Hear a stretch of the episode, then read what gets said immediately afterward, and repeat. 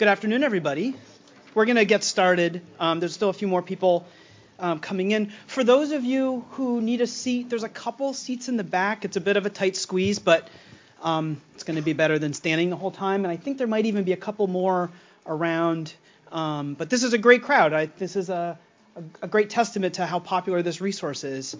Um, I'm Dan Bresette with the Environmental and Energy Study Institute. Welcome to our briefing today. Uh, we're hosted uh, today in coordination with the House and Senate Renewable Energy and Energy Efficiency Caucuses, and we're co-sponsored today by the Business Council for Sustainable Energy.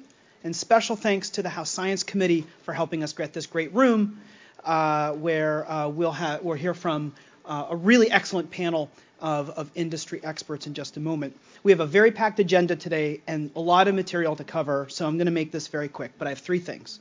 First, a plug for my team at EESI. If you're new to EESI, perhaps this is your first briefing. I encourage you to visit us online at eesi.org. We have a full slate of briefings on a wide range of climate and clean energy topics over the next few weeks, and even more that are yet to be announced. The best way to stay informed is to take a minute to sign up for our Climate Change Solutions newsletter.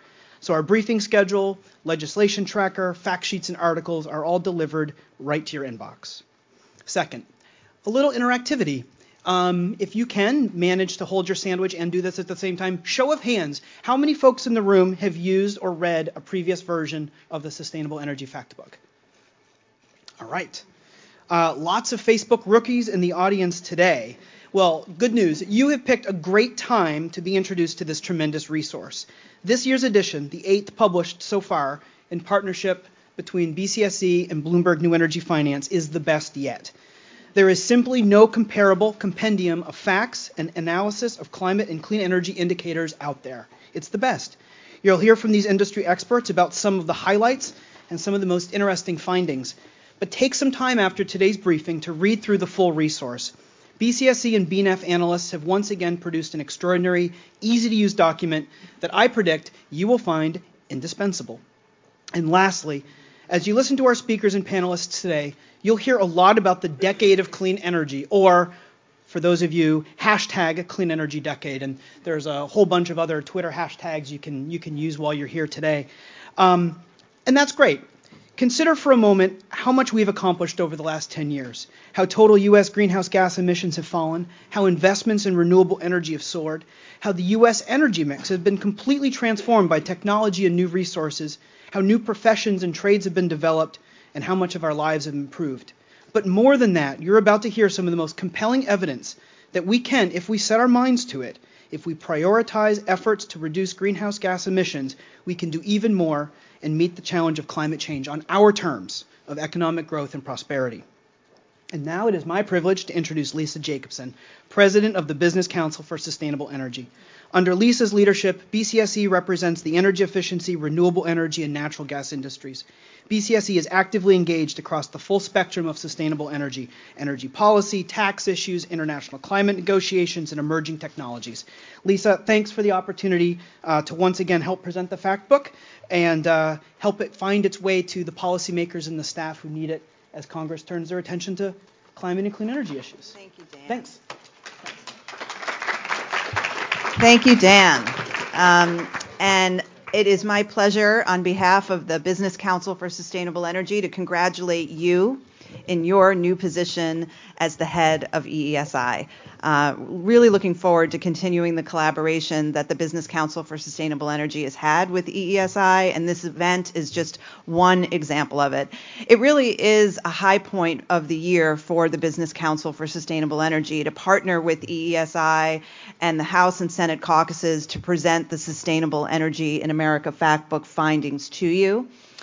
Uh, as Dan said, we have an excellent uh, discussion today. We also hope to have plenty of time for questions from the audience. We'll start uh, with an overview presentation of the 2019 and year on year trends, as well as a look back on the 2010s in what we're calling the decade of sustainable energy by Ethan Zindler head of Americas for Bloomberg NEF. And then we're going to have an industry panel to share their reflections and insights on the data. But just to give you a little bit more background on the Business Council for Sustainable Energy, as Dan said, we work with the broad um, set of industries that have transformed the U.S. energy marketplace. Our core focus has been on demand side and supply side energy efficiency, natural gas, and the broad portfolio of renewable energy technologies. But our marketplace is an integrated, integrated and innovative one, and new technologies are coming in and helping us achieve our pressing economic, energy, and environmental goals. So when you look at the fact book, and I have a copy of it here, which I'll share with you, um, it is a compendium of what we think are the most pertinent energy facts, and it spans the power sector, uh, buildings, industry, transportation, and showcases technologies that may be relatively small now, but are primed to be on the rise. Things like energy storage, uh, applications like microgrids, technologies like hydrogen and new forms of renewable thermal like renewable natural gas. So I encourage you to take a look at it. It's available for free on the BCSE website uh, www.bcse.org factbook.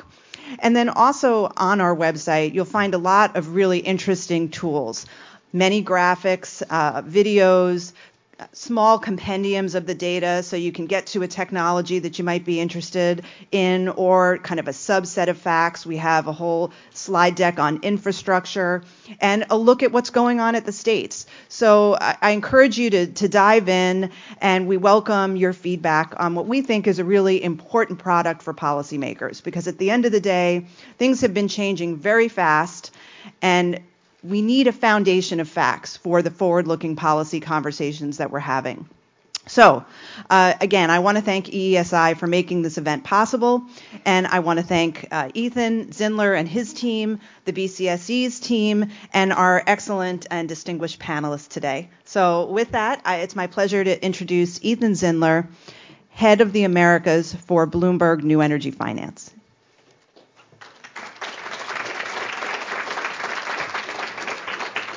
Thanks, Lisa. Can I move your placard? Yes, you may. Um, and I'll put mine up, I guess. You know who I am. Uh, so I'm Ethan Zindler with Bloomberg NEF. That's actually our official name these days is Bloomberg NEF.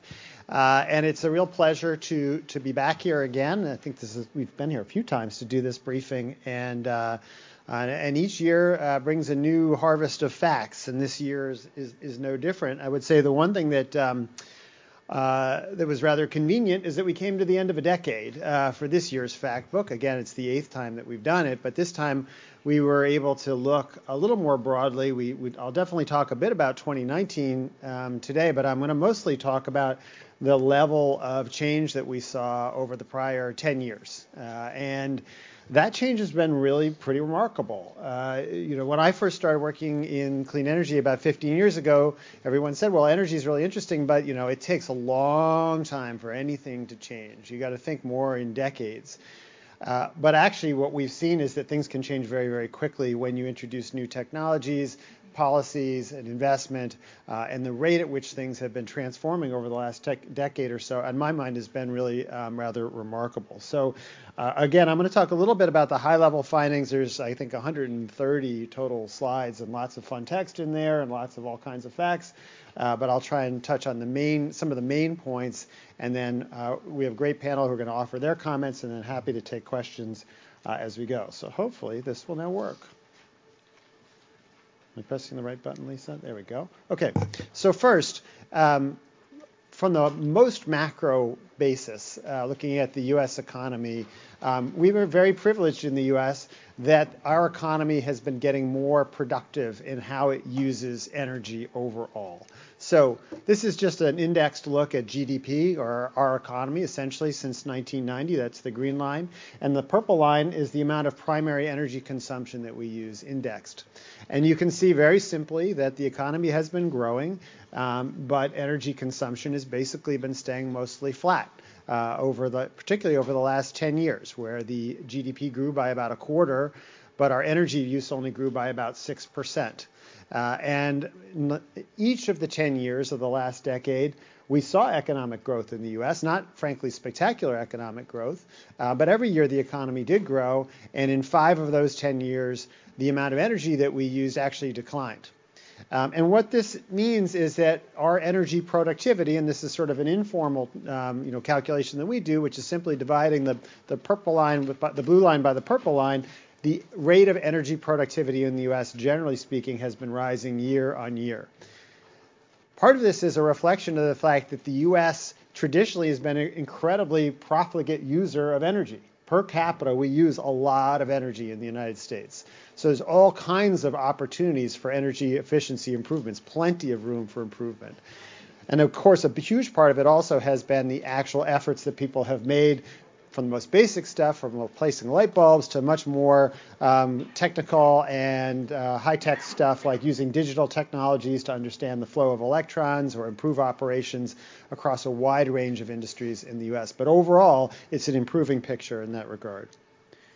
Just to break it down a little bit more uh, on a total energy consumption basis, and by the way, these are these are not proprietary BNEF stats. These are stats that you can get from the uh, EIA. But you can see that overall, as again, the top line has remained relatively flat in terms of total energy consumption. I'll dig into the layers in just a minute, actually, in the next slide. On the right-hand side, you can see that the rate of electricity demand fluctuates up and down in terms of growth rates. Some years it actually drops, other years it goes up. Last year it dropped, um, but it's all over the place, you know, from minus 4% to plus 4%. But the general trend, which is the dotted line, has been down in terms of our electricity demand. Now, talking about the makeup of our power generation mix, again, EIA data here, uh, with us just annualizing the last couple months of 2019, most importantly, uh, a lot, or not most importantly, but a number of takeaways from this um, as you go layer by layer through it from the top to the bottom. The light blue shows renewables, and you can see that the amount of renewables that we have online in the United States in terms of their contribution to total uh, consumption rose from about 10% to about 18% over the decade. Uh, pretty remarkable stuff, you know, as sub numbers within that. Um, we have about three times as much wind capacity online as we did a decade ago. We have about 80 times as much photovoltaic capacity online today as we did 10 years ago, and it's still a relatively small percentage of total generation. Natural gas grew to about 38% of total generation last year. Nuclear held steady through most of it, um, despite the closure of some nuclear plants at about 20%. And you can see that the biggest loser, frankly, has been coal, uh, with about half of its generation level shaved off over the last 10 years as about 200 gigawatts of coal plants have closed. Uh, and we anticipate more to come. This is just a look at it on a raw basis, and you can see in terms of terawatt hours. And once again, the top line is relatively flat as there hasn't been a lot of growth in actual demand for electricity always worth noting that you know we think about the U.S. of course as one giant market, but actually what it is is about a dozen, and this isn't all of them, but about about a dozen individual uh, power markets around the country. Some of which are extremely regulated, some which are fairly liberalized, and there are very differing sizes. PJM, which is the one that we're in here, is the Mid-Atlantic states and others. That's the one you see in the middle, and you can see the progress, the differing rates of progress by market in terms of how these different technologies have come online. Uh, you know, no really clear story individually, but different regions have different strengths. Obviously the, obviously, the Northwest has a lot of hydro, and that's why you see a lot of blue bars up there. Southeast has a good good volume of nuclear, along with PJM. Those are the red bars. But these regions are very different. They have very different dynamics that define them. But there are some macro trends that I'll continue to talk about that apply to all of them. If we look at what's gotten built in the last 10 years, first, uh, the black bars at the bottom, um, you can see there's basically been no coal brought online since the beginning of the last decade, in the last 20, 2011, 2012 there's a lot of talk about wanting to revitalize the coal industry in the United States. The the bottom line is it's awfully hard to build a new coal plant even if you want to right now because you will not uh, most likely get it financed in the U.S. Um, because it's very hard for those plants to actually make money. Um, also, a lot of the banks are under pressure not to finance coal, generally speaking. Uh, if you look at the rest of what's been built over the last decade, though, those blue and gray bars are renewables and gas, and you can see that that is the the large majority of the total capacity that's been built. Last year, we built about 20 new gigawatts of wind and solar capacity in the United States. It was not a record year for the amount that we actually brought online. It was a record year for the amount of new capital, though, that was invested in the sector, with over $50 billion in new money going into renewables. Uh, and that suggests actually that this year we're going to have a record year for wind and solar build because often the money foreshadow, foreshadows when things actually get completed. So this is going to be a very strong year for clean energy build. One trend um, that I know we're going to talk a little bit more about uh, when we get to the panel is corporate renewable energy procurement. Uh, and I find this a really interesting trend. Last year, we saw another record with about 13.5 gigawatts of new contracts signed between corporations and providers of clean energy. So this is, uh, for instance, Google or AT&T or Facebook signing contracts to have their operations powered by either a nearby wind or solar project or through some kind of synthetic arrangement where essentially they're buying the electrons from a, uh, a clean energy project that's not literally next door to it, but which essentially is serving it indirectly. Uh, this activity has been going up year on year. Uh, it's part of the large number of corporate commitments. There's over 200 companies in the world now that have committed to the RE100, which is to go 100% clean energy. Uh, and as I mentioned earlier, we saw 20 gigawatts or so of new renewable capacity actually built in the United States. 13.6 gigawatts of contracts signed last year. These are not exactly apples to apples, but to give you just to give you a sense as to how important these contracts are to the overall number of how much is getting built. And if you look at that list on the right, obviously the tech companies are well represented. What's a little further down, but not on this list, is you know we've actually seen oil companies signing corporate power purchase agreements as well in part because some of them are making commitments to reduce their so-called scope 1 emissions. Those are the emissions associated with getting oil or gas out of the ground. Google has continued to be a leader, uh, and one of the challenges for that they have is that actually they are starting to meet 100% of their needs through clean energy already, but they keep building server farms and they need more and more uh, contracts to uh, to meet their new needs for electricity. Coal. Uh, we hear a lot about uh, the potential for revitalizing the coal sector uh, in the U.S. from this administration.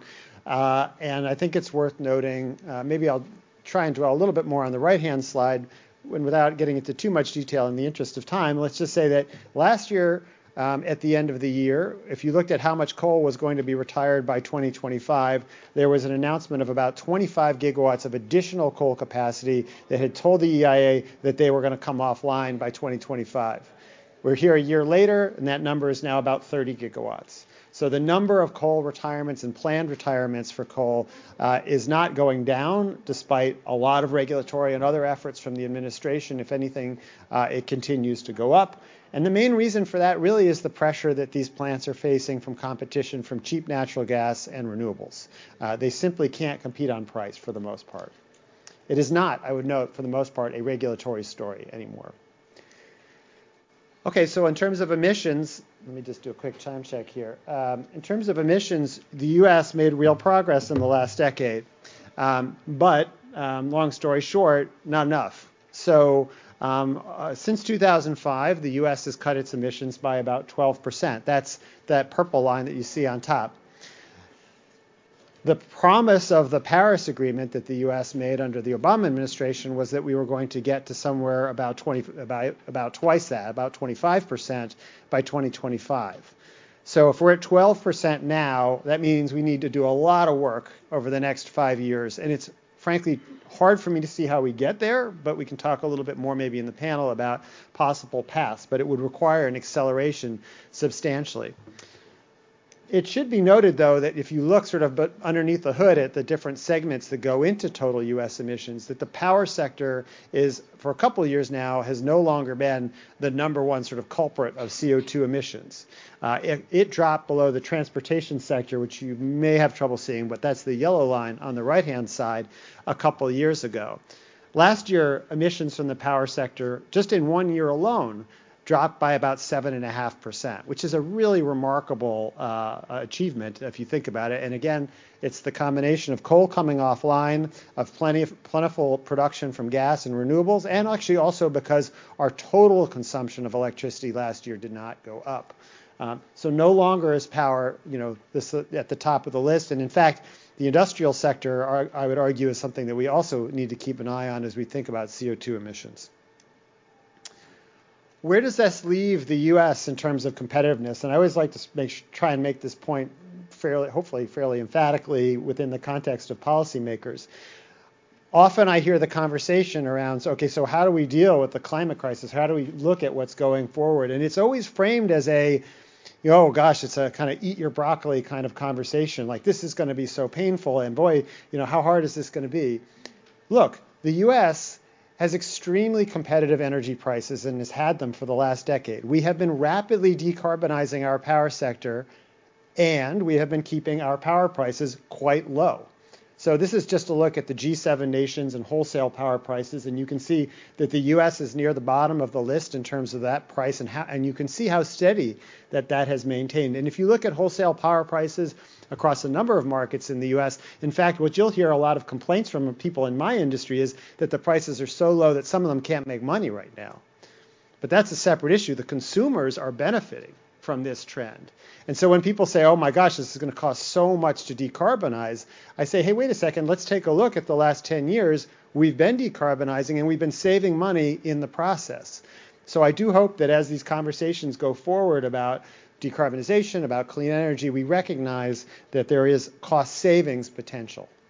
And if you look at that down at the consumer level, total energy expenditures on the left-hand side, that households, the amount of money that a household spends every month on all their forms of energy as a percentage of all their expenditures, you know, Netflix, et cetera, it's about 4%. And you can see how much that, that line has come down since 1960. Again, if you break it by electricity and natural gas costs, that's the same general trend overall. So the consumers are the ones who are benefiting ultimately right now from all this transition that we've seen. And of course, underlying that partially is the fact that renewable prices have been coming down. Uh, this is something that we at uh, Bloomberg NEF track pretty carefully, which is the actual uh, levelized costs of, of, energy of different technologies. You can see just without going in great detail, but basically, particularly for utility scale and residential solar, the yellow lines, you can see how much the costs have come down in the last decade. There are a lot of reasons around this. Certainly, there's been energy, there's certainly been innovation of the technology, more productive photovoltaic modules. But I would also argue that primarily the biggest reason is that we've just scaled up the industry, and thanks to China uh, deciding that they want to be a major manufacturer in this sector, the costs of modules have gone down uh, dramatically. Battery prices have also gone down. In fact, one of the things that we do is look at the costs of battery prices, battery pack prices, just from 2010 to 2018 those battery prices have dropped by about 85%. And yes, there's new technologies, but largely what we're talking about is a scale up of manufacturing in China and other parts of the world, and of course the Gigafactory out in Nevada as well. Coming back to the power generation technologies, we'll try not to go into great detail here, but one of the things that we do semi annually at Bloomberg NEF is just literally look at the cost comparisons of different technologies on a levelized cost basis. Without getting into great, great detail on what levelized cost means, basically it means, hey, if I owned this wind project and I wanted to sell the power from that project and I wanted to pay off my debt and make a reasonable rate of return of, let's say, 10% return on equity, how much would I have to sell the juice for? And the answer, in our view, is somewhere between 26 and about $60 for wind. That's on the far left-hand side. And you can see the other technologies moving across. And the main takeaway, of course, is that you see renewables really at the lower end of the spectrum now. There's a range for all these technologies. Obviously, if you build a solar project in South, uh, you know, in, in, in the Southwest U.S., there's more sun, you get more productivity out of the project, it can be more profitable potentially. You do it in the Northeast, you might not have as much sun, but you might be able to sell the power for a higher price because the electricity prices are higher up there. It's very different depending where you are, what part of the world. Just for a moment, talk about transportation. Um, last year actually wasn't a spectacular year for electric vehicle sales, but still we have over a million EVs on the road now in the United States. This is just a look at the number of models that are available, and I think that's very important to consumers. The first wave of EVs were, for the most part, kind of dorky-looking cars. Uh, I drove one. It was, uh, you know, a Nissan Leaf. It's a wonderful car, but it's not the coolest-looking thing. Um, but the next wave and the number of choices that are coming around uh, for consumers is really expanded. There's about 45 choices now for consumers, and there's a lot more coming. We track all the announcements. The German automakers, in particular, are about to step up their game in a big way, in part because they're repenting for the emissions scandal that they suffered over the last couple of years over there. So there's more choices for consumers. All right, I'm going to wrap up by, with a quick sort of review of what we would call the headlines. Uh, first, uh, we would argue that how the U.S. has generated, generates, delivers, and consumes energy are all fundamentally being transformed. I've talked a lot about uh, generation, but I think there's other aspects as well that are worth talking about as well. First, on the production side, gas production up about half. At the power plant, gas production uh, from gas generated power went from about um, meeting about 24% of our power to close to 40% of our power. Coal generation, as I mentioned, fell by about half over that time. Renewable generation is up about 80% from 2010 to 2019 uh, to contribute to 18% of total generation. Uh, and in, in, in total, uh, about 40% of our power was zero carbon, which is renewables plus uh, nuclear power. Now, we've also seen growth in delivery, and this is very important if we think about how, how you want to get this lower carbon or zero carbon fuels to market. Gas distribution uh, pipelines grew from 2.1 to 2.25 million uh, miles. Uh, about $170 billion were spent by investor owned utilities on increasing transmission. Transmission is a whole separate conversation, which maybe we'll come back to, is incredibly important and difficult to do. And then on consumption, I, I kind of belabored the point a little bit in, in, noting that we've now demonstrated repeatedly that the U.S. economy can grow without growing our appetite for energy of, of different forms.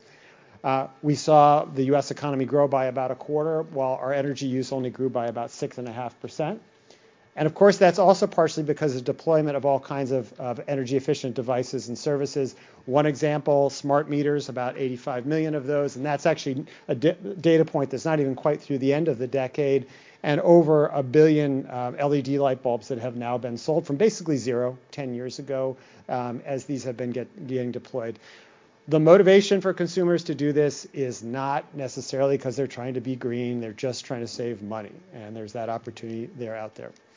And then finally, it's worth talking just for a moment about energy security. We started the decade, uh, the last decade, as a net importer of about 10 million dollars, excuse me, 10 million barrels a day of oil, uh, and we ended the decade at basically zero uh, on a net basis. Worth always asterisking on a net basis. We do export and import both, but if you net those two out, we're basically close to zero.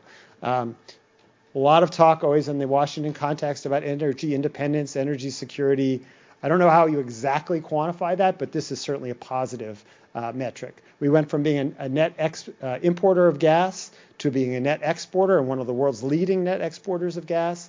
And if you look at investment, we saw about $400 billion invested in new clean energy assets over the last decade. Uh, I was around 10 years ago, and sort of by our calculation, in the prior entire life of the renewable energy industry up to that point in 2010, we'd seen about $100 billion. So it's been 400 since then. There's three and a half million people working in this industries now. And then finally, emissions. I'm not going to dwell on this because I kind of talked about it, but the power sector is no longer the number one source of CO2 emissions. It is the transportation sector. And so, as we think within the context of policy, there's a lot of stuff going on. There's bills going on. There's efforts at the FERC. There's all kinds of sort of hand waving. To my mind, if I think about sort of the fate of the planet and CO2 emissions, the thing that keeps me most up at night are the CAFE standards around transportation, because that's the one thing that we are really in an interesting kind of limbo period right now. And it is one thing that the administration can largely have its say over, though California wants to fight with them that about that quite a bit. And then finally, as I mentioned, We've seen a lot more uh, uh, options for consumers in terms of the types of ways that they can consume electricity and other forms of energy and lower costs overall. And with that, I'm just going to say thank you and uh, hand it over to Ruth.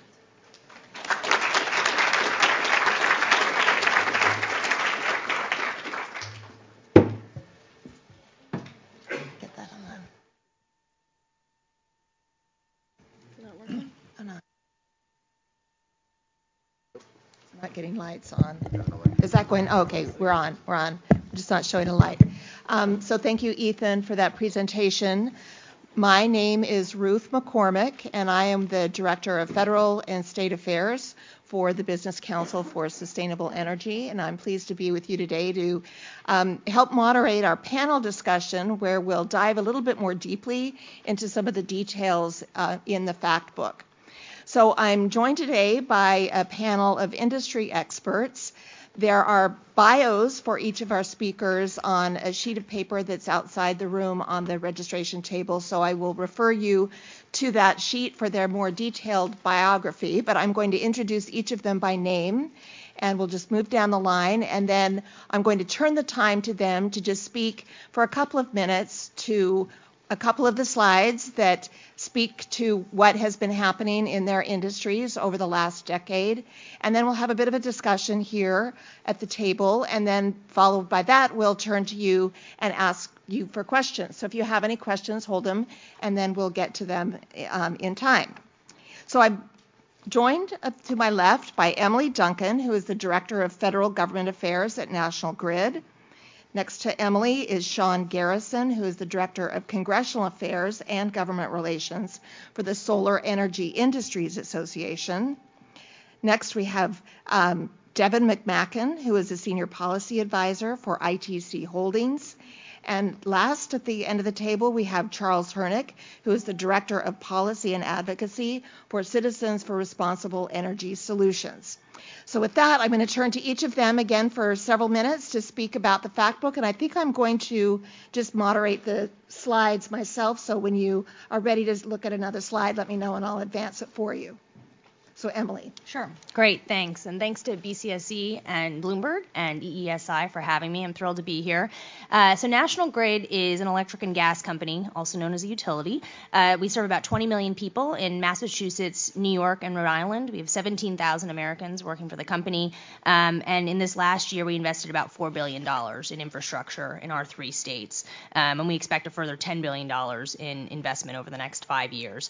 I should also mention that um, I guess about a year ago now, we acquired Geronimo Energy, um, which is a large scale uh, utility, um, or excuse me, large scale renewable developer, mostly wind and solar um, in the Midwest. So that's one of the ways that we can't own generation in the states in which we operate. We only own the, the pipes and wires that bring you the electricity. And so that's one of the ways we're trying to expand our portfolio and help um, create a more uh, a greener and cleaner economy, if you will. Um, so the first slide I'm going to address is one that uh, that Ethan addressed as well, but is really looking at um, you know power sector emissions and, and where we are in that. And certainly the power sector has done quite a bit to reduce our emissions um, over the past decade. That's been one obviously a huge area of focus for us. Um, but I think it's important as we're um, looking at the House Energy and Commerce work and really applaud the committee for all the hard work that went into their initial draft um, of that bill. But as we look at the, um, the clean energy economy and, and, diversifying, I think we need to look not only at the power sector, we certainly have more work to do, but also at um, the transportation sector, the industrial sector, the agriculture sector, um, because those are also emitting carbon. Uh, and so one of the things we're focused on at National Grid is in the transportation sector. How do we work collectively with electric vehicle manufacturers um, to create a, um, a cleaner transportation economy? Um, and so, you know, we actually looked into about a couple of years ago, put out a report on, you know, our three states and how we can uh, expand the transportation um, EV sector there, and found that we need about 10 million more EVs on the road by 2030. We have about 100,000 today, um, and so what more can we be doing in our region to to bring more EVs on the road? And so certainly we'll talk about policy um, requests towards the end of the presentation, but that's certainly an area of focus um, for National Grid. I think the second slide, go to here. Oh, yeah, that was the one on transportation. Thank you.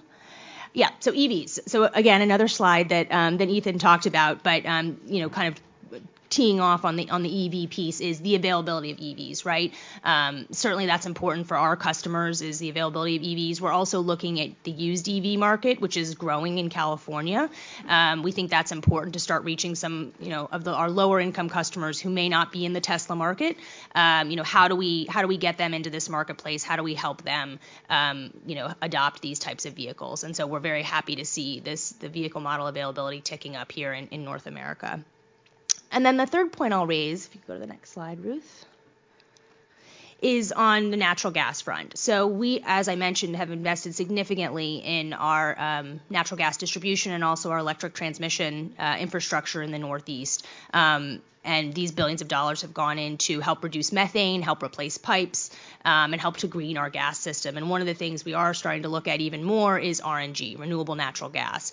Um, we now use hundreds of thousands of gallons on an annual basis um, of biofuels for our fleet vehicles, you know, the trucks that go out and um, and help um, help our customers. But we also are looking at bringing on RNG plants. And so one of the things we're doing actually in Newtown Creek, New York, we're going to be um, doing the ribbon cutting here in another month or so, is partnering with New York City um, on their largest wastewater treatment plant and turning that into um, a plant that can a clean energy source, right? Transferring that into RNG and using that to power about 5,200 homes um, in New York City and enabling them to get heat from RNG. And so we're we're very interested in using our existing infrastructure and ingesting, or in, I shouldn't say ingesting, in putting in um, renewable natural gas into that system to help green um, our nat- our existing natural gas system.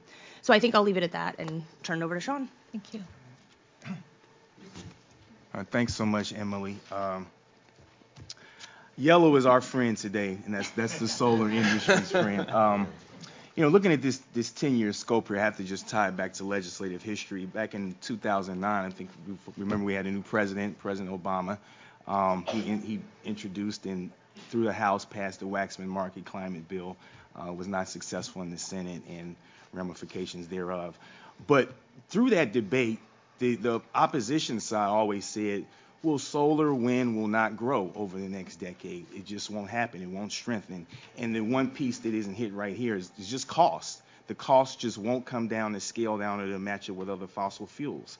Well, as you can see from right here, we've been deploying, we've been developing, and solar is is taking over the renewable market um, and shared it with a lot of like likelihood players. Um, so I think for folks that are on the Hill, especially those that I don't want to date myself, but kind of the 10-year history there, the the thought that renewables are too expensive and they can't be on the market and they, they're too small scale and the grid can't handle them. It's just it's just um, it's not it's not a truism, um, and you can see that from the numbers here.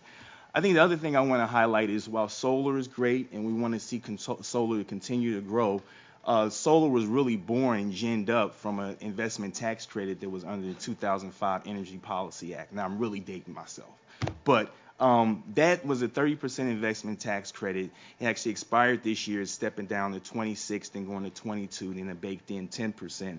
That helped this growth. That so when when you hear from offices and we hear from entities saying pushing around these tax credits, this is one of the results from that. That's the other thing I'll, I'll, I'll end with is while solar growth, we want to see that to the biggest level and proliferate as, as vastly as we can we can't grow unless batteries and storage grow.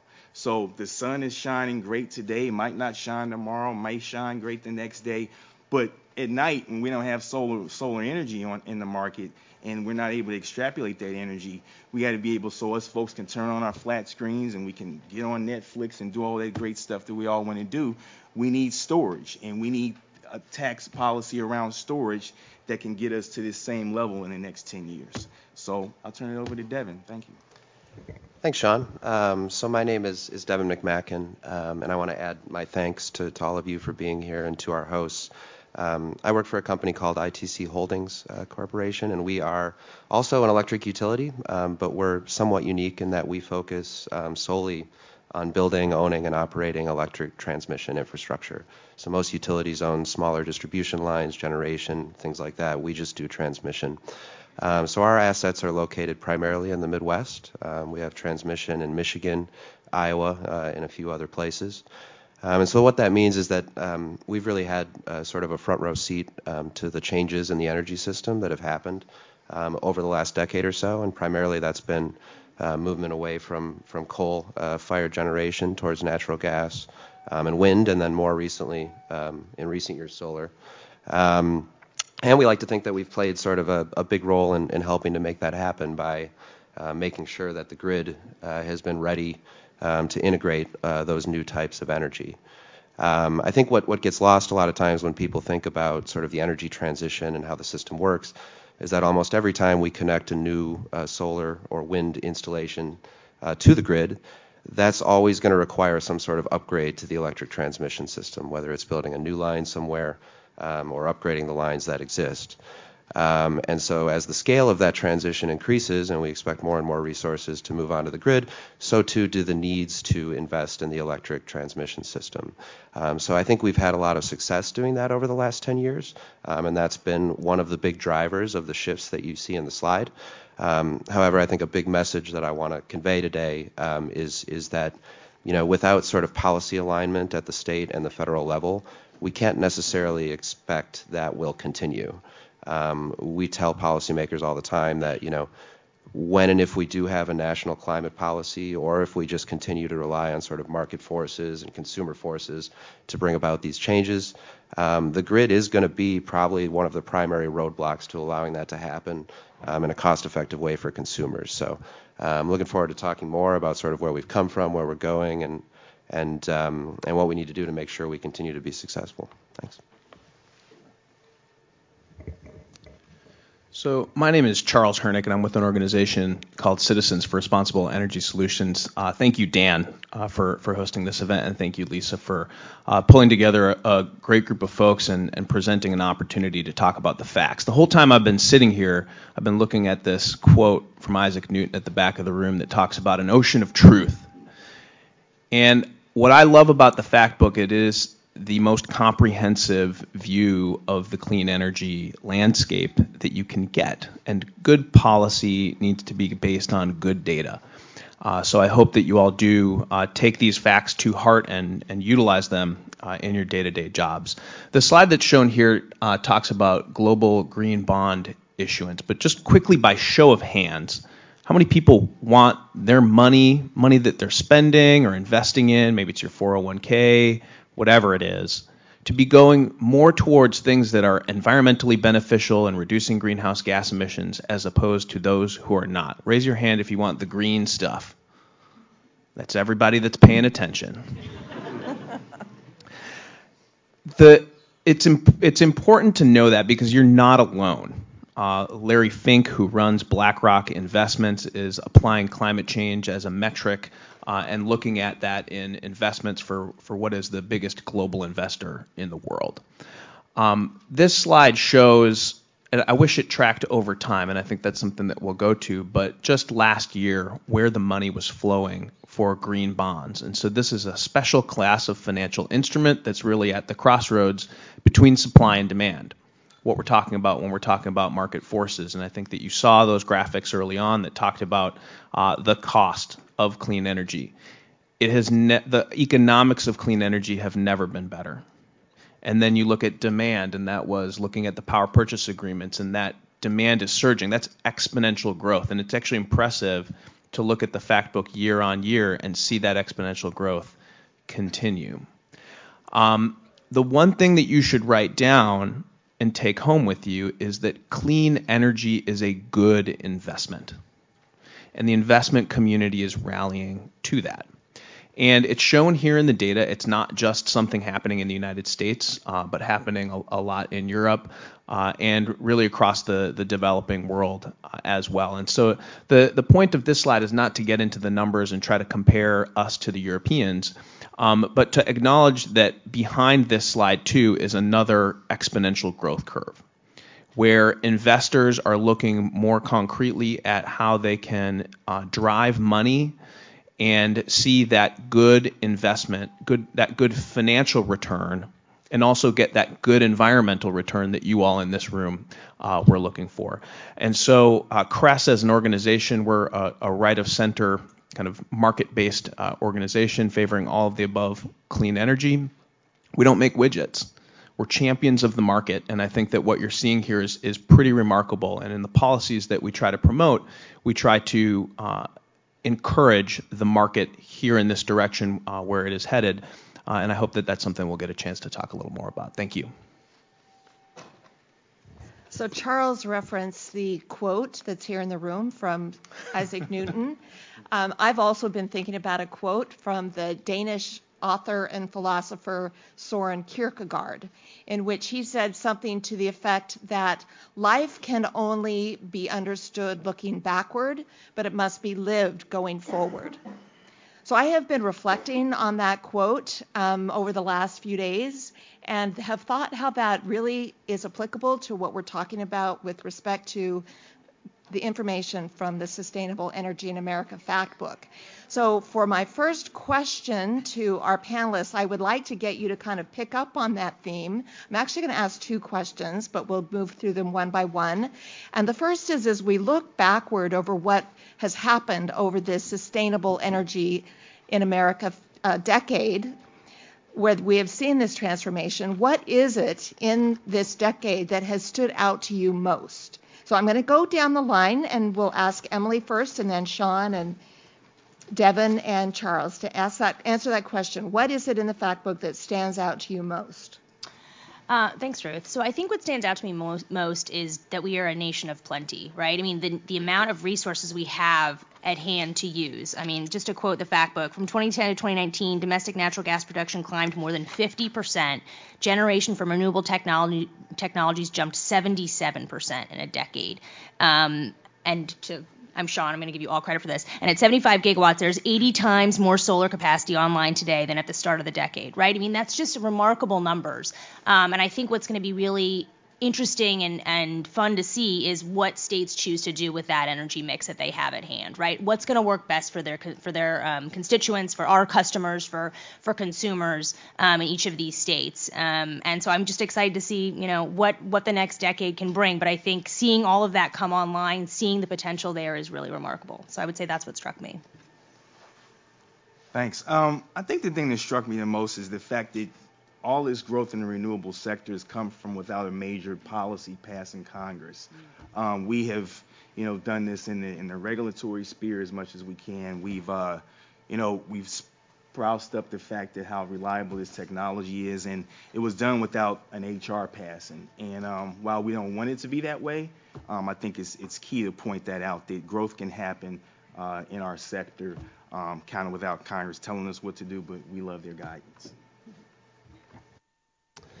Um, so I, I, think for me, when when I look at sort of all of the macro trends that are so well presented in the fact book, uh, what it really brings to mind is sort of how these things have worked together to to make us think differently about what our electric system is and what it needs to do for us.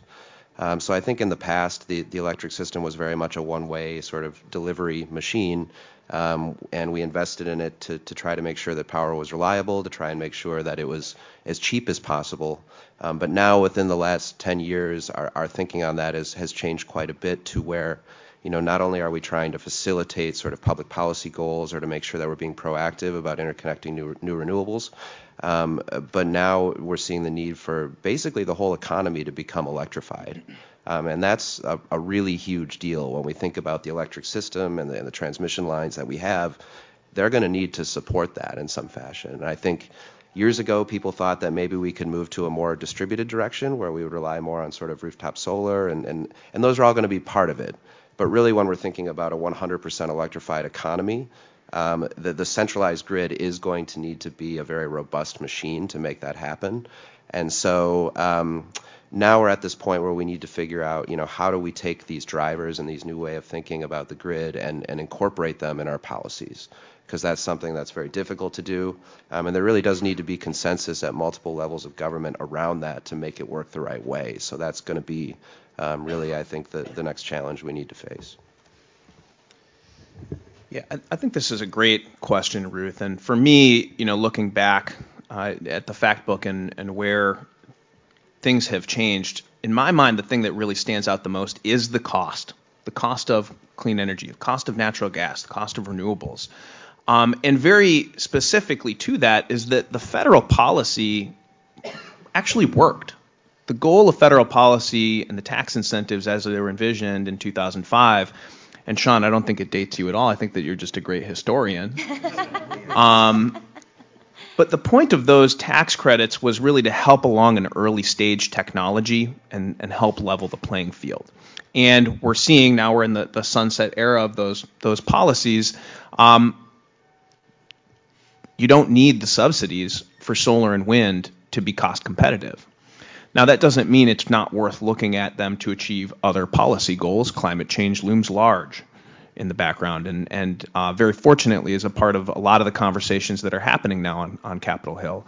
Um, so in in my mind, the the thing that really stands out is the cost. The policies worked for what the goals were at the time, and how can we build off of that looking forward to achieve what are our next rounds of goals. So the second part of the Kierkegaard quote is that life must be lived going forward. So that leads me to the second question, which is, you know, we're here in Congress where policy is being discussed, and I'm interested in knowing from each of our panelists what kinds of policies they would recommend that Congress enact to help us as we look forward in the next decade or more to come. And so I'm going to mix it up this time. So, Sean, I'm going to turn to you, and then we'll ask our other panelists to reflect on those questions. What kinds of policies should Congress be considering? Uh, thanks, Ruth. Um, of course, I talked about the investment tax credit and tax policies. I'll, I'll leave that in a bucket and of its own. And I think sound climate policies are really looking at our industry. Um, Emily talked a lot about electric vehicles, and that's kind of a combo deal. We have such political sparseness around it. You know, who's going to survive? Will it be the mechanics? Will it, you know, who's going to live in this whole EV world? And, and I think we love to see Congress just take a comprehensive look at just our entire energy economy, not neglecting the fact that the power sector is going down on emissions and the manufacturing sector along with the transportation sector kind of eked up. I think Congress should, should look at the overall the climate policies and its impact on it on the economy, being sector based, but also overall just looking at impact. Um, I talked about the automakers. There, there's confusion because people just trust around issues, trust around EVs, trust around solar. Will I be able to flip my light on and off in the same capacity? So how we can, you know, kind of I wouldn't say water down or dumb down, but get these issues to a capacity that the American people can really understand that these new energy revolutions um, can be beneficial and economical. Devin, do you want to take it next? Sure.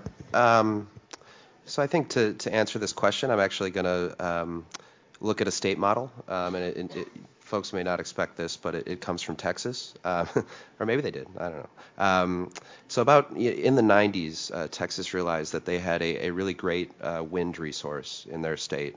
Um, one side of the state has has a great potential for for very cheap wind, um, and the other side of the state has all the electric load, essentially, more or less. Um, and so what they decided to do was um, not to wait for those wind farms to come online to sort of adjust the way they planned their grid um, to make that work. They decided to, through a state policy, facilitate the construction of that grid first, um, and then hope and expect that because that infrastructure was available um, and because it was essentially financed by the entire state, um, that that would spur um, wind development where it was most efficient in the state through that sort of top-down holistic planning process. Um, and that was what was known as Texas CREZ. Um, I forget exactly what that stands for. Um, and it was it was incredibly successful in doing just that. So I think today Texas, uh, if I'm right, is, is the number one state um, for wind energy in the country. Um, and and I think you know that's very impressive. But what often gets forgot about is way back in the 90s they started this CREZ grid policy, which really helped to spur that along. Um, so when we think about the, the national level um, and, and, transmission and its development is, is regulated through an agency called FERC. Um, they sort of set the standards for how we do these things in some sense. But what we do right now is we, we sort of wait for the next renewable project to come along, and then we analyze, well, what do we need to do to the system to, to facilitate this project? Um, so that's sort of um, reactive as opposed to proactive. Um, what can be done is you can sort of flip the script and look at the Texas model and say, where are our best resources in this country? Um, many of them are in the Midwest, but there's great resources um, in all regions. And then what can we do from a grid planning perspective to sort of make sure that infrastructure is put in place now, proactively, um, and that'll that'll bring those those generators along. And what that means is not only can we accelerate um, the, the renewable transition, but also we can make sure it happens uh, as cost effectively as possible. So we can make sure that that trend line that you saw as far as U.S. power prices um, stays stays flat or goes down while making all these other things happen. So. Thank you, Charles. Do you have thoughts on policies? Yeah, I, there are three areas of policy that I think the federal government could do a lot for. Number one is certainty. Um, the, the fact that the tax credits are coming down uh, creates some uncertainty as to where things are going. Uh, if anyone is familiar with tax extenders and orphans and things of that nature, uh, you can Google that and you're going to get a whole mess of how difficult and awful it has been for many renewable industries to be able to plan effectively more than one year out or more than one year back in most cases as it relates to tax credits. So, offering the market certainty from a tax standpoint would be highly beneficial to guide that next um, rounds, those next rounds of investment over the next few years. The other is to look at ways to increase competition or reduce barriers to competition. Devin was talking about Texas, and I think that that's an important market to continue to look at we were looking at that exponential growth curve of power purchase agreements, and in the footnote, a third of all those power purchase agreements were in Texas alone. And that's because Texas has one of the most competitive energy markets in the United States, where if there's a willing buyer and a willing seller, there's a way, way to get a deal done. And that's not the case in every state. And so looking at how to in, increase competition so that supply can actually meet the surging demand that exists for clean energy is really a non-trivial uh, thing to overcome. And then the, the last part is I think the federal government could do more in terms of offering mechanisms for transparency and accountability in the space. Every day, I, you can open up the New York Times, Wall Street Journal, or your local paper, and there's another company that's going like 100% renewables or 100%, or they're committing to reduce by X million tons their carbon dioxide emissions. That's great. But we also want to make sure that consumers are protected uh, and actually getting what they're buying, or that shareholders and investors um, are actually able to make those investments with some certainty that those um, commitments will come true. Uh, green bonds are, are one mechanism for that, but there are other ways that we could be tallying up the carbon dioxide emissions, adding up the renewable energy procurement, uh, and helping to make sure that customers have that information in front of them when they're checking out at the grocery store or making their investments uh, for the next year as they're truing up their 401k or, or whatever it is.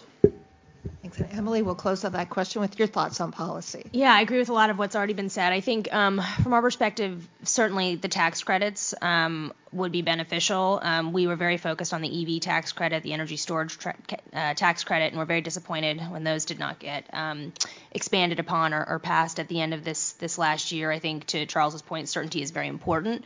Um, in the EV world, you know what we're looking at is not only tax credits. I mentioned um, the uh, used EV tax credit, but also transportation. Right, we would love to see a transportation um, bill or package go through Congress. Um, we think that's really important. I mean, one point I will make around EVs is I think a lot of people look at the smart corridors and fast charging along highways, and that's important. I think we should we should certainly um, put some focus and effort behind that. But you know, most EV owners are charging where they live and where they work. And those necess- aren't necessarily sexy pieces of infrastructure, but they're very important pieces of infrastructure. And so I do think we need to look at, in coordination with our states and our cities and our localities and you know DOE and the labs, and you know how do we encourage that type of build out, and whether that's partnering with municipalities, whether that's partnering with the corporations who are doing a lot of this um, PPA, you know, signing and, and, and uptake. Um, I think that's really a world that needs to be explored a bit more um, because while it's nice to be able to go on a road trip, you're not often um, going on road trips during the week. You're just going to bed at night and hoping your car's charged when you wake up in the morning. So we're kind of looking at a suite of options, I should say, around electrification of transportation. So it's not just tax credits; it's also transportation policy that helps support, um, you know, building out that market. And I will highlight our concerns around the CAFE standards as well. Um, we would um, we were very disappointed to see how the administration reacted to to um, California's work there, and we're hopeful to get some more certainty around that. I mean, I think auto manufacturers, many of them are as well, right? They're building out their fleets, um, you know, for the next few decades. They've planned those out, right? And they plan those out with certain policies in mind, and so it makes it difficult for them um, to respond and difficult for us to plan ahead for kind of if you build it, they will come type of mentality um, for what our customers um, will be looking for in, in the transportation sector moving forward. and then then I think, you know, the only other point I'd make, and Sean kind of talked about this as well, we really welcome this dialogue around climate, right? We um, have been supportive of carbon pricing. You know, what that looks like, I think still needs to be determined, and we need to discuss that. But we are very happy to see that this um, conversation around climate um, is continuing and hopefully um, has been escalated a bit. And, and, so look forward to seeing where that goes over the course of, of this year and, and into next year. Thank you, Emily. I'd like to open it up to the audience for questions. Okay, we have one back here, and I know just to point out that um, yeah, we have a microphone to circulate around the room. This is being recorded, so it'd be very helpful to speak in a microphone. There is a lavalier mic here. Oh, we have one right here. Okay, can I back here in the very back? There's a hand. Could I get you to take it back there first? Then I think we have one up here up front. And if you could identify yourself when you ask your question, please, and then. Yes, hi, my name is David. Um, from a climate perspective, th- there are a lot of good signs here, um, but there's obviously a long way to go still. And the IPCC has said that we need to achieve net zero emissions by 2050. And so I'd like to know from anyone on the panel who'd like to answer this question um, realistically, honestly, how feasible is that um, just in the power sector alone, but considering the fact that if we want to get net zero emissions from other sectors as well, they're going to have, to, have to electrify, um, putting additional strain on the grid? Go ahead. I think it's just on. All right, I'll take a stab at it. Well, um, you know, the debate around 2030, 2050, um, it's it's up in the air. Um, I talked a lot about batteries and storage, and that being kind of the next tranche that we need to really develop to get us to where we need to go. So that's wind and storage. Um, if you're talking about cross sectors, you think about carbon capture and sequestration. Uh, we're not up here, you know, pushing those efforts, but that's what really in the manufacturing sector. That's what's really got to happen for them in order to capture that carbon that comes from um, all these factories and plants. And in of course, in the um, electric vehicle sector, um, does America want these vehicles? You know, I think there are almost like 260 million vehicles on the road. I'm not really sure. Um, but I think we have to sell this as a it's a popularity contest almost. You know, what do um, Ethan alluded to this small kind of ugly EV of 10, 15 years ago, but you know, what does a person right now really want to have? Um, so we got to think about all those things, and this is not just a numeric piece you see the costs are down, but it's also a popularity piece. It's also taking Americans out of their normal beings. Um, if I've been driving a V6 for 20 years and all of a sudden you're bringing me an EV and you know it's just not the same world, um, that's concern, and that's it's hard for the Congress to try to address those kind of emotional issues that the country is dealing with in transition, but you have to. I will say that I have a 17 year old son who has recently learned to drive, and he wanted to learn to drive a stick shift so he could get the feel of the mechanics. I said, you know what? Don't bother. Your next car will be an EV. so we have a question up here front. Oh, I think Ethan I, wanted Can I just Oh, add, I'm sorry. just add one thing on that, which, uh, uh, look, I, the short answer is no, we're not going to get there um, unless there's some serious changes in policy. Uh, and it's great that we've made the progress that we have.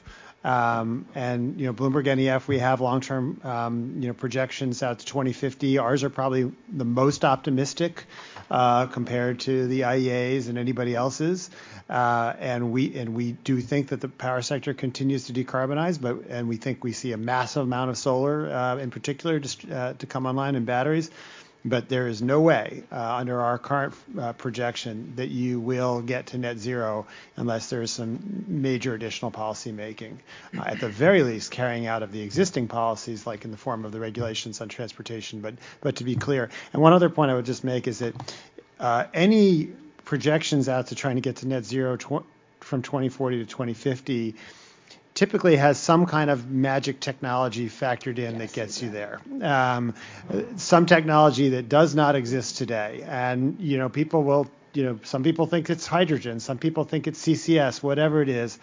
Um, we don't disagree with that, though. Like uh, we have trouble seeing how the existing suite of technologies could get you there, and so you will need an additional technology. And I only raise that within the context of some of the conversations around legislation going on on the Hill right now, um, and supporting for things like CCS and things and hydrogen. Our view is that's that's important. Um, that doesn't. Sol- let's be clear. That will not, on its own, solve the problem. And anybody who says it is, that's you know they're not being honest about it. But if you can get a win out of this Congress to support some of those long-range con- uh, technologies, um, I would suggest people take those wins. And by those people, I'm talking about Democrats working with Republicans to get those bills passed. We got a question right here in the front. Yeah.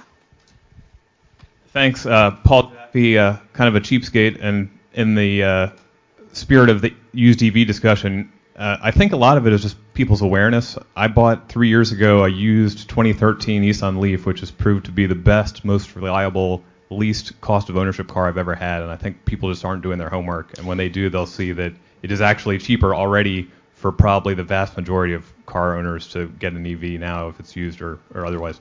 So, but my question is, uh, Ethan, you showed the levelized cost of energy and the cheapest for wind, solar, and hydro, and then of course, kind of counterpoint what Sean was pointing out, the uh, the cost of storage is still very high. How should that inform our investments in some of these other technologies that you started to talk about just now, hydrogen, uh, advanced forms of fission, solar power satellites, fusion power, things that are still like kind of far in the future and have a lot of technological uncertainty with them. How should our investment be shaped to accommodate both what we know now and what we could see potentially coming in the future? Uh, so first of all, I think you're driving my old car. Um, uh, so uh, we did lease a Leaf for three years, actually for uh, for longer than that, and, we, and love the car, and so enjoy it. Um, if it's black, that's that's my car. Um, uh, second, it's a, uh, to your to your question. The answer to my mind is yes, and um, you know we we we you know whatever or all of the above, whatever you want to describe it we need to invest in the, the, technologies we want to have come online in 2040, and those are those forms of investment probably take the form of grants or tax credits to to support sort of pilot and experimental technologies.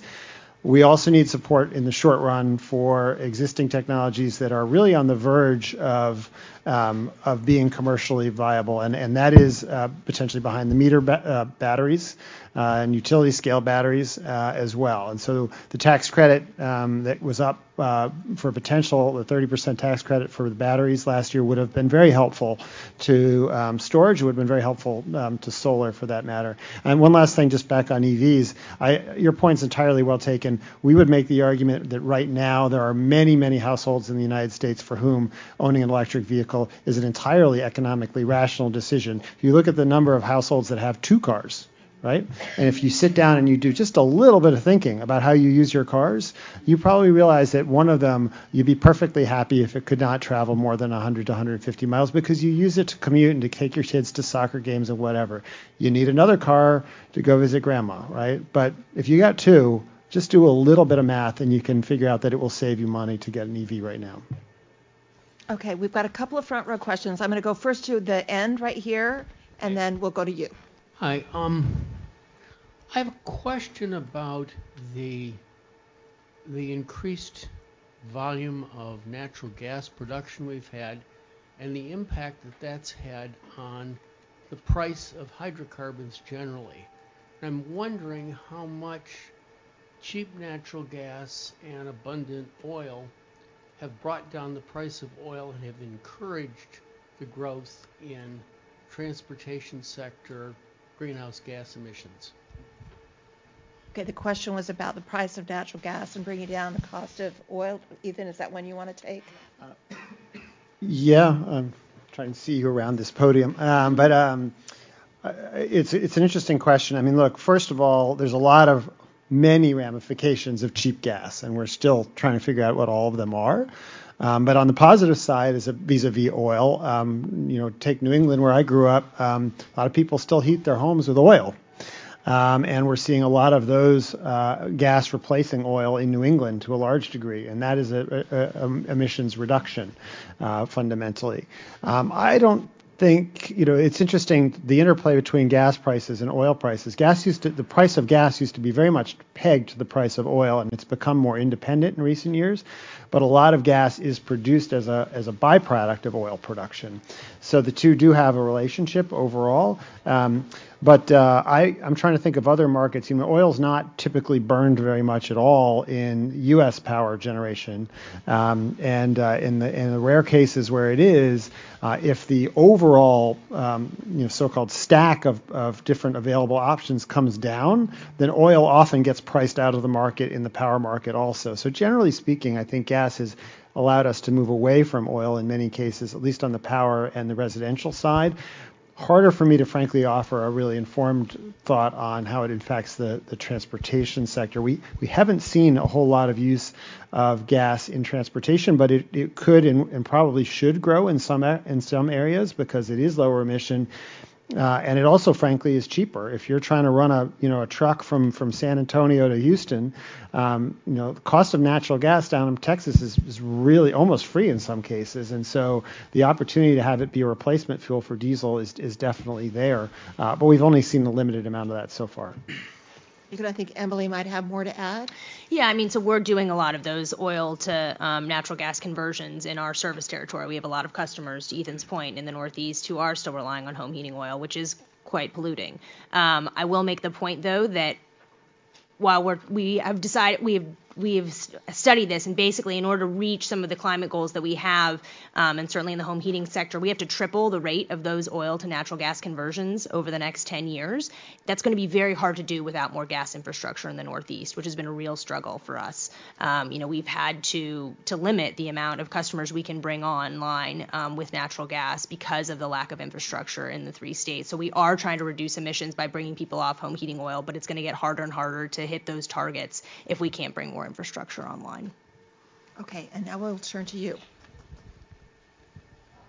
And if you could please identify yourself. Hi, Doris Marlin, retired D- Department of Defense and now engaged citizen. my my questions are question is primarily directed to Devin and Emily, and it seems like the most vulnerable area of getting to a sustainable nation is the grid and secondly the power markets and those seem to be the most mysterious and elusive to affect change. So could you just kind of step us through or me through what what are like the overall roadblocks and how can we really get through that? Because it seems like there's just this lock on an ability to influence those two areas? Thank you. Do you want to go first? Uh, sure. Okay. Um, it's like a billion dollar question. yeah, this, this is this is a great one. Um, so ju- just starting with the grid, I mean, I think if you talk to engineers in our industry and at my company, who are very very smart, um, they will tell you that you know if they are given a goal to plan for, they can plan for a system that's about 80% reduction in emissions by 2050. And I think that last 20% is a lot of where the, the magical technologies come in, and that's another subject. Um, but there is currently no consensus in uh, policy arenas about how to implement that goal. So the planners need to be given a goal and then they can work towards it. So I think that just speaks to the need for some sort of national policy on climate, whether it's a price on carbon or however you want to implement it, if that is if that is put in place, that will help to sort of uh, be the impetus to get through some of these log jams and these debates that happen in the regions about how we plan the grid, um, how we pay for the grid, uh, those sorts of things. We also need to determine as a society how we're going to pay for for this infrastructure. Right now, most grid upgrades are paid for locally. Um, and so you have big disparities in sort of what the transmission piece of the bill is in a given region of the country. Um, but if you want to have sort of a national policy of building out the grid to achieve these goals, those benefits are national. And so we need to think about sharing costs in a way that's equitable and sort of builds in that pathway to, get um, to, the grid of the future, if you will. Um, and then finally, too, you use the word vulnerable, and I think that's a great word because we've seen sort of the emergence of concerns about resilience of the system. So not only are we trying to transition uh, our electricity sources, but also you know, climate risks due to weather are growing.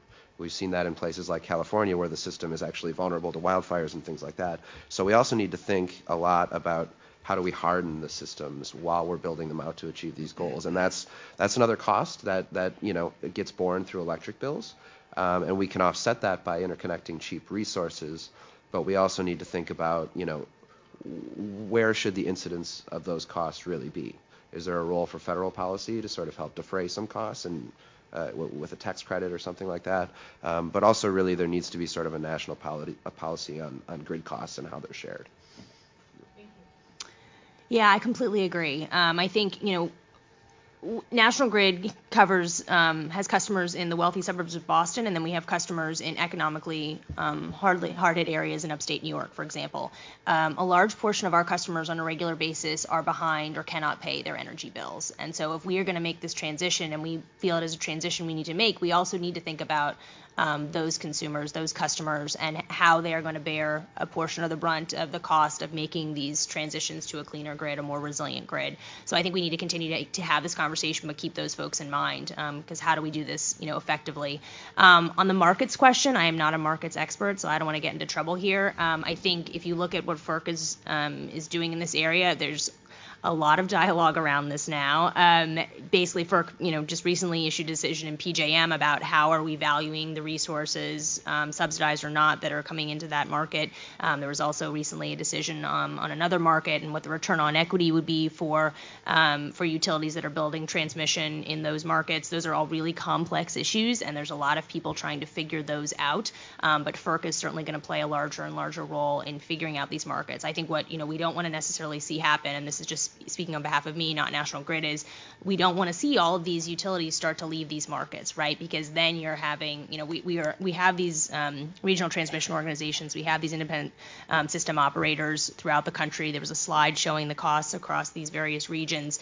Um, I do wonder what happens to customers if utilities start pulling out of these markets, right? So we need to make these markets work for those of us that are participating in them, and I think there's a real question about how to do that reliably in a clean way and cost effectively for our customers. So it's a huge debate and um, one that we're all trying to figure out. And I'll, jump in here too with hopefully the simplest answer to what is a very complex problem, and you're dead right. Um, because the markets are complicated, uh, and the, although it's beautiful that every day of my life I've turned on the lights and the lights have come on, we have 100 years of built infrastructure that is essentially dragging this transition to a clean energy economy. The simplest solution is to empower individuals and customers to get what they want in terms of clean energy. Um, and you see in the states where corporate customers can get what they want. In Texas, money is flowing that way. And you will quickly see states trying to catch up because otherwise they're losing money to Texas and they don't want to do that if you can empower individuals, and in some states, individuals can choose what kind of energy they get. They don't have to pay a premium price in all cases because clean energy is cheaper than everything else. Um, right now, the Carolinas are looking at deregulating and offering more consumer choice at the consumer level. In other states, they're looking at offering more uh, corporate competition. Uh, what I talked about earlier in terms of, of being able to empower consumers through mechanisms for transparency and accountability really do matter um, and to I'm, I'm, much more of an optimist than than Ethan. Uh, because I do believe that there's not a bar in America, there's not a coffee shop in Washington D.C. where you can't talk to the person to the left or to the right of you about climate change. And everybody knows it's real. Got to do something about it. But that's when the question gets, the conversation gets uncomfortable, right? What are we going to do? And transportation is a major issue. Uh, but I'm a big believer in carbon capture, utilization, and storage. If we look all around us, there are carbon-based products uh, and there are companies that are looking to make money off of capturing carbon dioxide, whether it be from a coal-fired power plant or a natural gas power plant or from direct air capture, and produce useful things from it. There's a small company in in uh, Manhattan that direct air captures uh, carbon dioxide and produces liquor from it. Like if you're going to the liquor store and you're going to make a decision on the climate change good or the climate change bad booze, like what are you going to pick? If we can empower customers to make these decisions, we'll go a long way. And companies like Occidental Petroleum, whose business model is based off of fossil fuels, are going big on being able to be a green fossil fuel company. What does that mean? What that means is that for every gallon of oil or gallon of gas that's coming out of one end, that they have sequestered on the front end carbon dioxide equivalent to the carbon emissions that are coming out. I wish I was in the market for an electric vehicle. Every month I look at my financial spreadsheet. I'm like, is it this month? It's still not. Not every American is in the position to buy or rent or lease or buy a new or even used electric vehicle. That's the truth. And then even when they do, those cars just get passed along to other people Um, I, am envious of Ruth's son that's going to get an electric vehicle, you know. Um, but companies like Occidental Petroleum are looking at how they can monetize and sell green fossil fuels. So if you're driving down the street and then the decision is between the gas station on the left and the gas station on the right, and the gas station on the left sells green fossil fuels that where the carbon dioxide has been sequestered either through direct air capture or enhanced oil recovery or um, planting trees. Which one are you going to pick? Um, so I'm, I'm an optimist. These technologies are, are real. They're coming down the pipeline fast, and they will be implemented more and more as consumer demand can be met. Um, and and the opportunity to, to seed that next generation of, of um, useful technologies uh, is real. Um, next week, Senators Murkowski and Manchin will introduce a bill to do just this. It focuses substantially on research and development um, and providing uh, more certainty to, to folks that are even in the, the carbon capture space. Um, it's going to be a bill that's worth looking at. The details aren't available now, otherwise I'd, I'd love to tell you more. It's a down. It's not a climate bill. It's a down payment on climate change. Um, and so the opportunities are here. They're immediate. They're in front of us, um, and, and some of those policies will be coming down uh, quicker than we think. Thanks. We're coming up on the end of our time, but if what time for one more quick question? I think I've got another one here on the front row. Sorry for those of you who didn't get a chance to ask. Then you can come up afterward, and we'll be happy to talk with you. So go ahead. Great. Thanks. Uh, my name is Sheila. I'm from the Climate Leadership Council. Thanks so much for the presentation. I have a question addressing Ethan. Uh, you were talking about energy cost saving potential. Looking back, you were saying that this is a reality, and I was hoping you can speak a little bit more on that looking forward. Is, is this really the case as we continue to decarbonize? Uh, just to be clear, in terms of how much are we going to continue to save? Will we save money if we if we continue to use lower carbon fuels? Uh, it's more speaking to the fact that a decarbonized grid is usually associated with an expensive grid and oh. higher costs for energy. And I'm wondering if there's really potential for costs to come down while decarbonizing. Yeah, I mean, look, we've done it so far. I, I would say, and, and I take that as, as proof that it can be done. I think the question going forward is, um, it, it really is, uh, well, frankly, to be rejected at is about the role of gas. And if we continue to have gas play a bigger and bigger role, it is going to continue to put pressure on prices, which is good, I think, for the end consumer. But it will be within a couple of years that the gas uh, gas will be the number one um, source of CO2 emissions from the power sector. And um, and so then the question is, if you're serious about net zero, should we be building a lot of additional gas to continue to meet our energy needs? I think that's a real question which a lot of people are discussing going forward. So if you if you um, you know it, it, the the the benefits of cheap gas we've definitely enjoyed. We'll continue to enjoy them going forward, but I think there's real questions about how much more gas we can continue to do if we want to reduce CO2 emissions. So I hope that sort of answers the question, but I, I think we're at an interesting juncture now. Gas has done a remarkable job at basically helping us retire coal very quickly, uh, and now the next question is, you know, where do we go over the next 10 years? We're going to have to end it there, but I would like to thank everyone for their participation and their questions. And just know that the Business Council for Sustainable Energy is very interested in all of the legislative activity that is happening up here on Capitol Hill. And if anyone has any questions or would like more um, input from our organization or for any of our panelists, please let us know. We'd be happy to answer any questions that you have. And thanks again to EESI for hosting this event with the Business Council for Sustainable Energy and also to the House Science Committee. So thank you, Dan. Oh, thank you, Ruth. Um, I think they deserve a round of applause.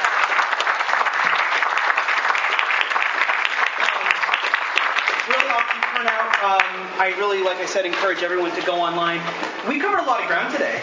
But would you believe it? We didn't talk about building codes. We didn't talk about energy savings performance contracts. We didn't talk about benchmarking and disclosure. We didn't really talk that much about renewable natural gas. We didn't talk that much about biogas, biomass, geothermal, or waste energy. Those are just some additional topics that are covered in the Factbook. And so go online if those topics are of interest to you and check them out. It's a really tremendous resource. I have to thank the Renewable Energy and Energy Efficiency Caucus, our co-chairs, uh, Representative Loebsack, uh, Senator Reed, and Senator Crapo, our vice chair, Senator Van Hollen and Senator Collins. Let me also thank Lisa, who had to had to take off a little bit early, but thanks to Ruth and Laura and the whole BCSE team. Thanks to Ethan and all of your analysts and all of the hard work that at Bloomberg NEF. Um, what a tremendous panel. Emily, Sean, uh, Devin, and Charles. Tremendous job. And Charles, I think you gave us a great idea for a t shirt uh, Climate Change Bad Booze. I feel, like, I feel like we should all show up wearing t shirts and say that next time. Um, thanks again. Uh, also, uh, I just get to stand up and, uh, and say these sorts of things, but this kind of event wouldn't happen without the hard work of Team EESI, Team BCSE. Special thanks to Omri, Dan O'Brien, our folks taking notes uh, everyone on Twitter. Thanks everyone for your hard work today. This was a tremendous briefing, and uh, I think we have a few minutes to hang out and hopefully do some networking. So thanks again, and another round of applause for training.